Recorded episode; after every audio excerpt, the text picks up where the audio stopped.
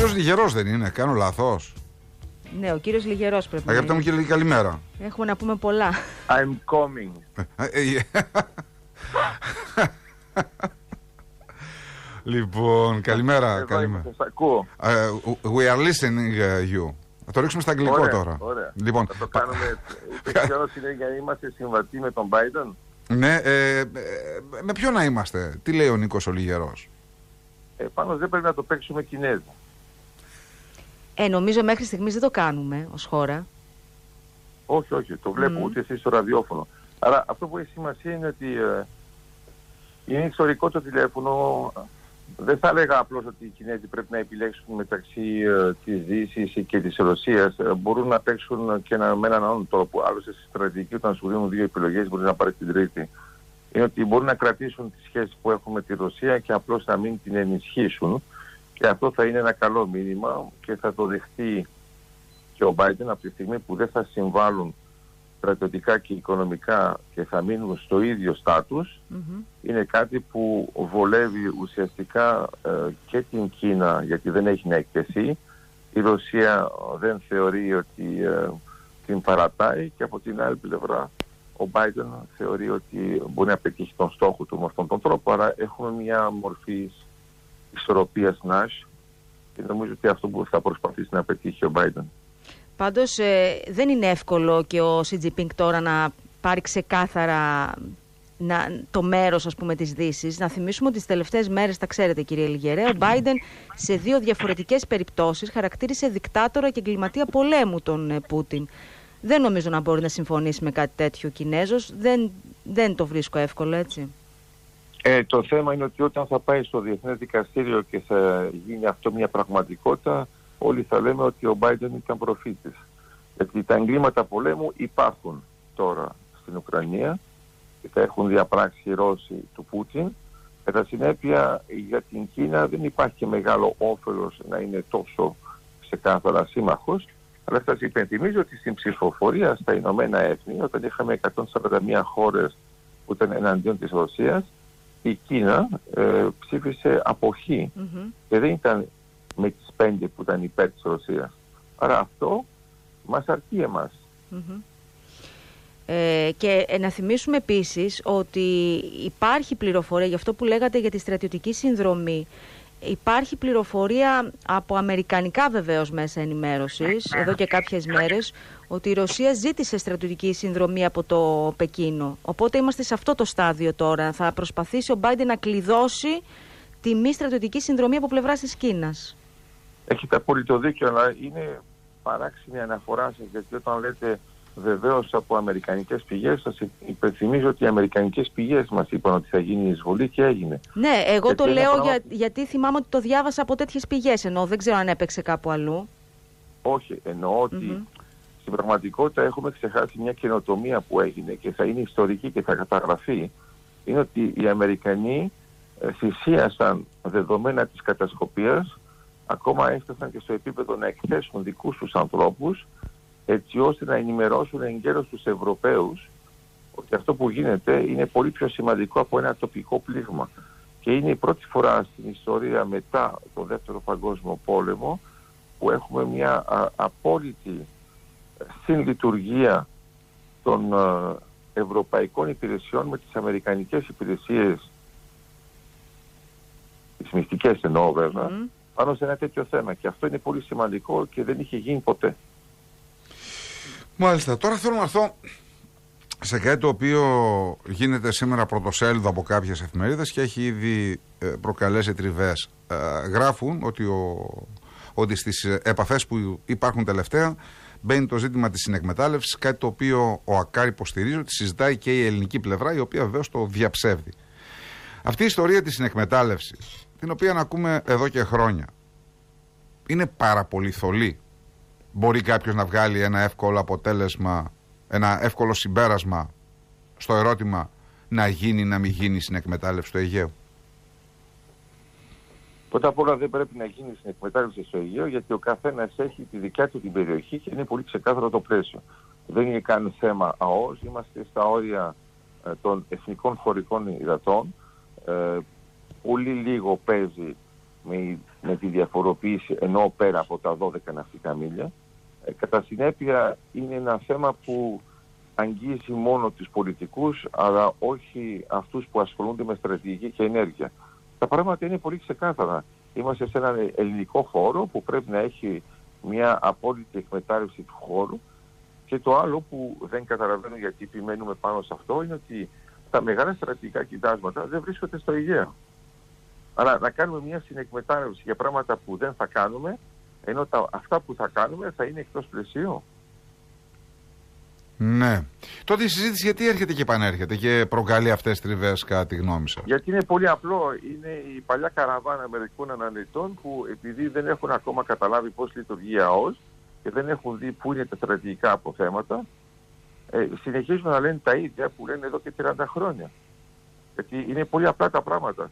Βγάλανε κανένα οικόπεδο και δεν το ξέρω στο Αιγαίο. Όλα αυτά που βγάλανε, τα θαλάσσια οικόπεδα, είναι στο Ιόνιο, Ιόνιο και Κρήτης. δυτικά της Κρήτης και νότιο-δυτικά της Κρήτης. Άρα, γιατί συζητάμε για άλλο πλαίσιο και δεν υπάρχει κάποιος που ενδιαφέρεται; Για ποιο λόγο; Εμείς γενικά θεωρούμε ότι πρέπει να πάμε στα στρατηγικά αποθέματα και όχι σε μικρά αποθέματα, π.χ. του τύπου Πρίνου, γιατί ούτως ή άλλως μέσα στο Αιγαίο έχουμε πάρα πολλά νησιά, έχουμε το θέμα της, ε, ακόμα και της ε, όχρησης σε οπτικό επίπεδο, δεν υπάρχει λόγος να βάλουμε πλατφόρμα εκεί πέρα, και από τη στιγμή που ε, θέλουμε να έρθουν οι μεγάλες εταιρείες, οι μεγάλες εταιρείες δεν έρχονται για να κάνουν μικρές έρευνες. Άρα αυτό είναι ένα ζήτημα που δεν μας απασχολεί καθόλου. Κατά συνέπεια εμείς προσπαθούμε να προσεγγίσουμε τις μεγάλες εταιρείες για να έχουμε εκμετάλλευση στρατηγικών αποθεμάτων και αυτά τα αποθέματα δεν αφορούν καθόλου την Τουρκία ούτε κατά διάνοια γιατί δεν είμαστε καν στην περιοχή της. Ναι. Επανέρχομαι στα της Ουκρανίας. Χθες είδαμε σημαία της Ρωσίας με μια παραλλαγή της σε κυβερνητικά κτίρια των α, πόλεων που καταλαμβάνει η Ρωσία. Αυτός είναι ο απότερος στόχος. Μα νομίζω κάνει το ίδιο και η Τουρκία. Το να βάζεις μια σημαία πάνω σε ένα κάστρο δεν σημαίνει το κάστρο είναι δικό σου. Σημαίνει απλώς ότι έχεις βάλει μια σημαία. Ε, Όπως την έχεις βάλει, έτσι θα την βγάλεις. Αυτό που βλέπω είναι ότι όταν ε, έχουμε τόσους νεκρούς από την πλευρά της Ρωσίας που δεν τους ανακοινώνει, θα ήταν καλό να βάλει πάνω στα κτίρια πόσους νεκρούς έχει. Ναι. Τώρα... Αλλά αυτό όμως είναι στο πλαίσιο τακτικής της επικοινωνίας του πολέμου, έτσι δεν είναι. Και η Ουκρανία ναι, μετά από δύο εβδομάδες ανακοίνωσε. Θα θέλω να πω ότι για να είμαστε ξεκάθαροι, ε, η Ρωσία ε, έχει χάσει εδώ τώρα τη φήμη της.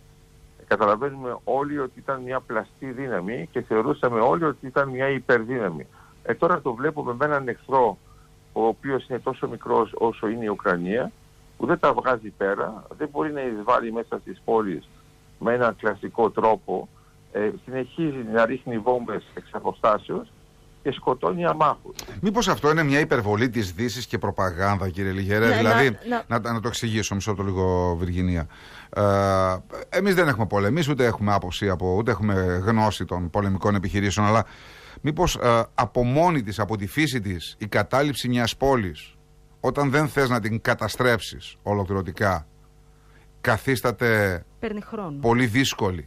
Γιατί αν θες να την καταστρέψεις την βομβαρδίζεις και από αέρος, την τελειώνεις ή με πυράβλους εδάφους εδάφους και μετά κάνεις περίπατο.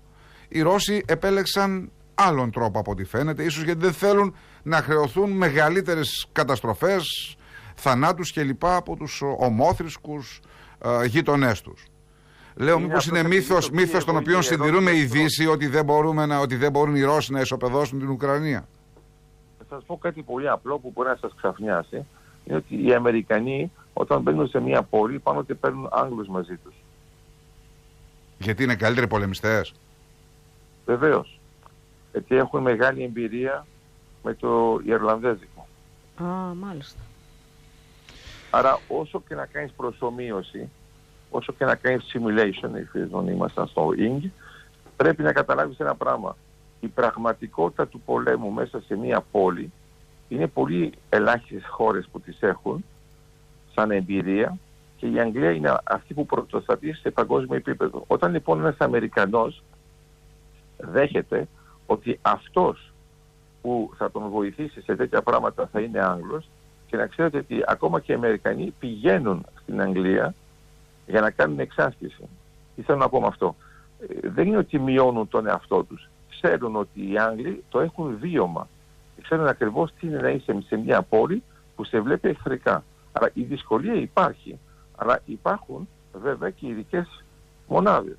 Εγώ αυτό που βλέπω είναι ότι ε, στην πολιορκία των πόλεμων, ε, των πόλεων δεν χρησιμοποιούν εκεί πέρα ειδικές μονάδες ή χρησιμοποιούν μισθοφόρους οι οποίοι μπορεί να είναι και πιο άσχετοι από το στρατιωτικό κλασικό στόλο. Ναι. Τι σημαίνει; Σημαίνει ότι ουσιαστικά στέλνουν αυτούς που δεν τους πειράζει ακόμα και αν χαθούν.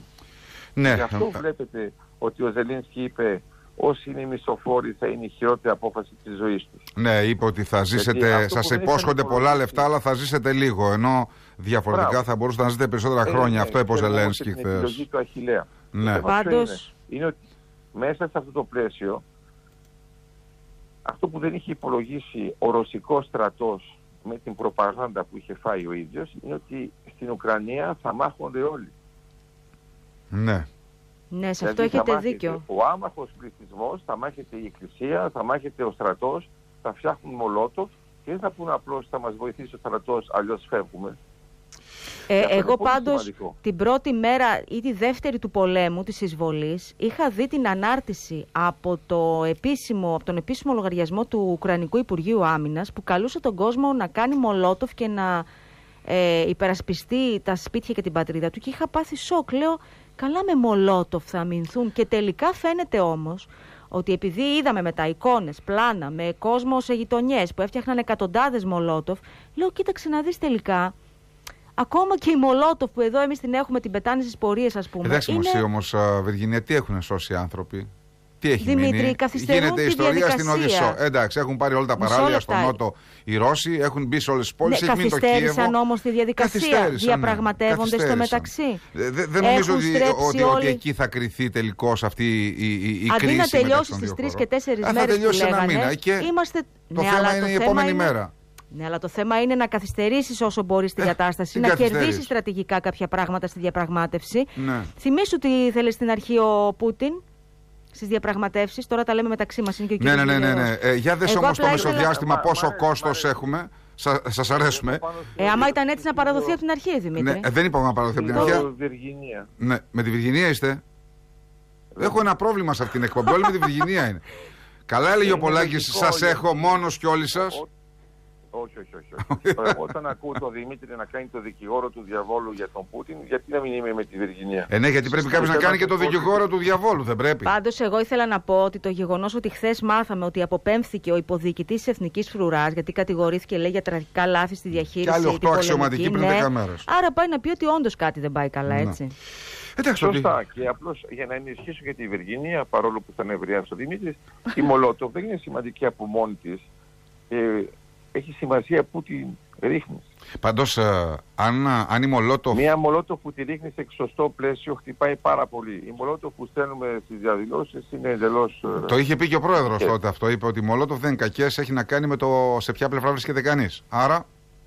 Ε, το θυμάστε. το θέμα είναι τι, που, τι στοχεύεις. Ναι. Άμα στοχεύεις πραγματικά ένα σημείο που όλος ξαφνιάζεται, την πατάει. Ναι. Τώρα, α, το θέμα είναι ποιο; Επίσης, έχει και ένα χιούμορ, επειδή ξέρω ότι σας αρέσει το χιούμορ, γιατί θυμάστε από πού ήταν ο Μολότοφ. Α, έχετε δίκιο, ναι. Ναι, η κατασκευή της βόμβας Υπάρχει ακόμα... μια ηρωνία, ναι, στην υπόθεση, ναι. Ε, ναι, γιατί είναι το ίδιο όταν ακούω τώρα ότι η Σλοβακία θα στείλει S-300 να βοηθήσει την Ουκρανία να προστατευτεί από τη Ρωσία που τα φτιάχνει.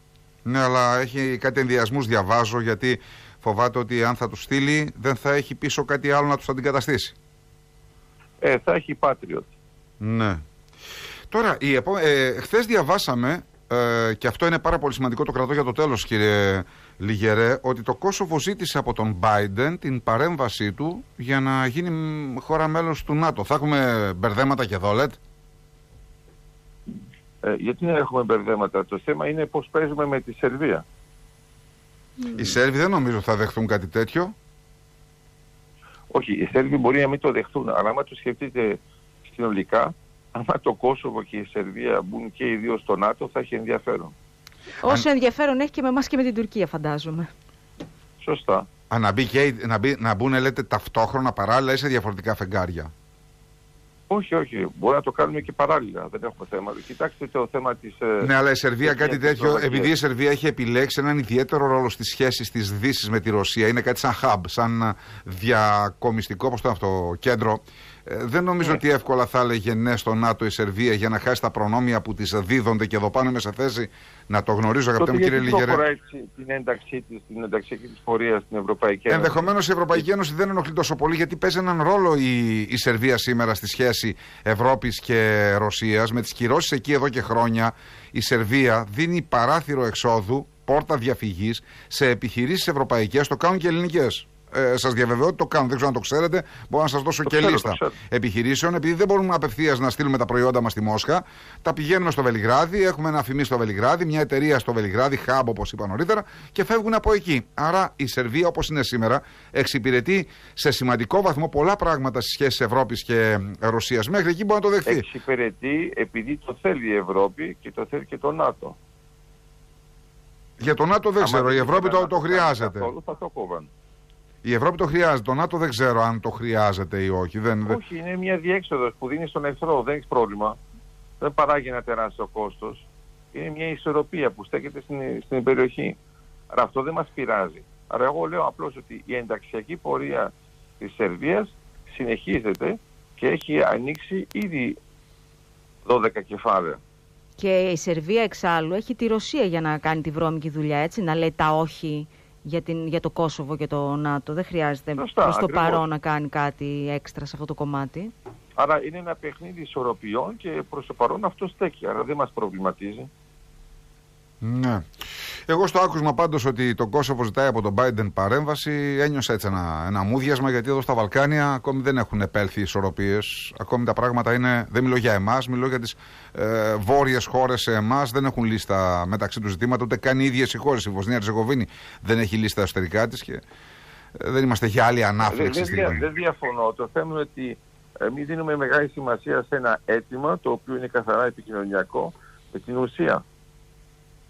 Γιατί έχουμε πολλές ανακοινώσεις τέτοιου τύπου και στο τέλος δεν βλέπουμε τι γίνεται. Είναι μερικοί ας πούμε που δίνουν μεγάλη σημασία σε ένα non-paper ξαφνικά βλέπουμε ότι υλοποιείται αυτό που έλεγε το αντίθετο. Εννοείται εκεί το non-paper πριν από 4-5 εβδομάδες, δύο μήνες κοντά για τον East Med, φαντάζομαι, σε αυτό αναφέρεστε. Βεβαίως. Ναι. Και τώρα ξαφνικά όλοι είναι υπέρμαχοι του East Med ναι. και αναρωτιούνται γιατί δεν έχει γίνει ήδη. Ναι, εκεί δικαιώνεστε εσείς. Τώρα, υπάρχει μια δημοσκο... Ε, και εσείς δικαιώνεστε και βέβαια και η Βεργενία που συνεχίζει να με καλεί. Ναι. Μόνο που εγώ ζήτησα να σας καλέσουμε αυτή τη φορά. Σωστά, σωστά. Σωστά έπραξα. κάνει πάνω τα χαρτίδια, ναι. αλλά στο τέλο προσπαθείτε να την βάλετε από κάτω. Ναι, σωστό είναι αυτό που λέτε. Ε, τώρα, χθες είχε μια έρευνα, δημοσκόπηση, πώς λέγεται αυτό, η, το πολίτικο, στο οποίο φαίνεται ότι απέχουμε παρασάγκε. Να πω ότι παρασάγκη είναι μονάδα μέτρησης στην αρχαιότητα, γιατί πολλές φορές το χρησιμοποιεί ο κόσμος και δεν ξέρει τι ακριβώς είναι. Ε, απέχουμε παρασάγκε από τους ε, Ευρωπαίους στο πώς κρίνουμε την Ουκρανική κρίση. Δηλαδή στην Ελλάδα υπάρχει ένα ικανό και αναγκαίο για να μας εκθέτει ποσό, ποσοστό Ελλήνων που λένε ναι μεν αλλά, δηλαδή εντάξει κακός, αλλά ε, είχε και αυτό στα δίκια του. Όπως επίσης ε, το ποσοστό εκείνων οι οποίοι καταδικάζουν ξεκάθαρα την εισβολή είναι πολύ πολύ μικρότερο από ποσοστό πολιτών άλλων χωρών της Ευρωπαϊκής Ένωσης οι οποίοι είναι πολύ πιο κατηγορηματικοί. Αυτό τι εξήγηση έχει για τον Νίκο Λιγερό, αν έχει; Έχει μια εξήγηση γιατί είναι η παράδοσή μας σε σχέση με την ε, Ρωσία, με το ξανθό γένος, ε, πάνω ότι είχαμε αυτή την φιλορώσικη τάση. Τα συνέπεια δεν είμαστε εντελώς ουδέτεροι πάνω σε ένα τέτοιο θέμα. Ακόμα και όταν υπάρχει ένα πλαίσιο για έγκλημα πολέμου και γενοτονία, πάλι δυσκολευόμαστε να δούμε την αλήθεια. Αλλά η αλήθεια είναι πολύ ξεκάθαρη. Πρώτα απ' όλα δεν μπορεί να είναι θρησκευτικό γιατί και η Ουκρανία είναι ορθόδοξη. Άρα φαίνεται ότι είναι καθαρά στο ιστορικό επίπεδο και μην ξεχνάτε επίσης ότι έχουμε και ανθρώπους που έχουν μια σοβιετική τάση και θεωρούν ότι η Ρωσία πάνω κάτω είναι η Σοβιετική Ένωση. Άρα επειδή έχουν αυτή την νοσταλγία βλέπουν πιο θετικά την Ρωσία παρά την Ουκρανία που τη θεωρούν ότι ε, άφησε τη Σοβιετική Ένωση. Ε, ξεχνούν ότι η κατάρρευση έγινε εξ ολοκλήρου. Και μάλιστα είναι οι ίδιοι άνθρωποι που μισούν τον Κορμπατσόφ. Ναι, διάβαζα, διάβαζα μια ανάλυση, κύριε Λιγέρα, δεν θυμάμαι τώρα σε ποιο μέσο ήταν, που έλεγε ότι ακόμα και ο Πούτιν θέλει να πάρει την εκδίκησή του για τη διάλυση της πρώην Σοβιετικής Ένωσης. Γι' αυτό και γίνεται ό,τι γίνεται τώρα μεταξύ άλλων με την Ουκρανία. Και πιστεύω και εγώ όπως και εσείς ότι υπάρχει κόσμος, ακόμα και σήμερα εδώ, που πιστεύει το ίδιο πράγμα. Και το θέμα είναι ότι ακριβώς αυτό το σχήμα ήταν αυτό που χρησιμοποίησε ο Χίτλερ όταν μετά τον πρώτο παγκόσμιο πόλεμο θέλησε να εκδικηθεί τους εχθρούς της Γερμανίας και να πει ότι εγώ θα καταφέρω με ένα δεύτερο παγκόσμιο πόλεμο να πετύχω αυτό που μας έχει αποκλείσει το δικτάτ της συνθήκης Βαρσαλίων. Το θέμα είναι ότι στο τέλος της ημέρας, όπως λέει ο Δημήτρης, ε, έχασε ξανά και έχασε με χειρότερο τρόπο η Γερμανία και βλέπετε το αποτέλεσμα. Άρα εδώ αυτό που δεν βλέπει ο Πούτιν είναι ότι κάνοντας αυτή την κίνηση για εκδίκηση και κάνοντας μια μαζική επίθεση πάνω στην Ουκρανία ενεργοποίησε τους πάντες εναντίον του γιατί πολύ απλά αν είχε κάνει μια συντηρητική κίνηση και είχε κρατήσει μόνο τις δύο περιοχές και είχαν μπει μόνο σε αυτές τις περιοχές οι Ρώσοι mm-hmm. θα βλέπετε ότι η διεθνή κοινότητα δεν θα είχε πει τίποτα. Το γεγονός ότι ξαφνικά λες ότι εγώ θα χτυπήσω όλη την Ουκρανία και μετά τη Σουηδία, τη Φιλανδία, τη Μολδαβία, όλες σου λέει δεν γίνεται να τον αφήσουμε. Άρα πάντως είχαμε, είχαμε ακόμα και πριν από τον πόλεμο, επειδή είπατε για, το, για τους Αμερικάνους που προειδοποιούσαν την Ιφίλη ότι πρόκειται να γίνει, είχαμε πάρα πολλά ψέματα από πλευράς της Ρωσίας. Φαντάζομαι και αυτό θα διδάσκεται αύριο μεθαύριο στις σχολές. Ε, η επικοινωνιακή... Δεν δηλαδή μπορεί να φανταστείτε σε ποιο επίπεδο, γιατί εγώ είχα τη χαρά να είμαι καλεσμένος 15 Δεκεμβρίου στο ΝΑΤΣΟ στην Νάπολη και ήδη τότε συζητούσαμε αν θα πρέπει την ώρα της διάρρησης να κάνω αναφορά στο ουκρανικό. Μάλιστα. Κύριε Λιγέρα, σας ευχαριστούμε πάρα πολύ. Θα τα ξαναπούμε από ό,τι φαίνεται. Θα κρατήσει πολύ καιρό αυτή η ιστορία. Να είστε καλά. Καλημέρα. Να είστε καλά, κύριε. Καλημέρα.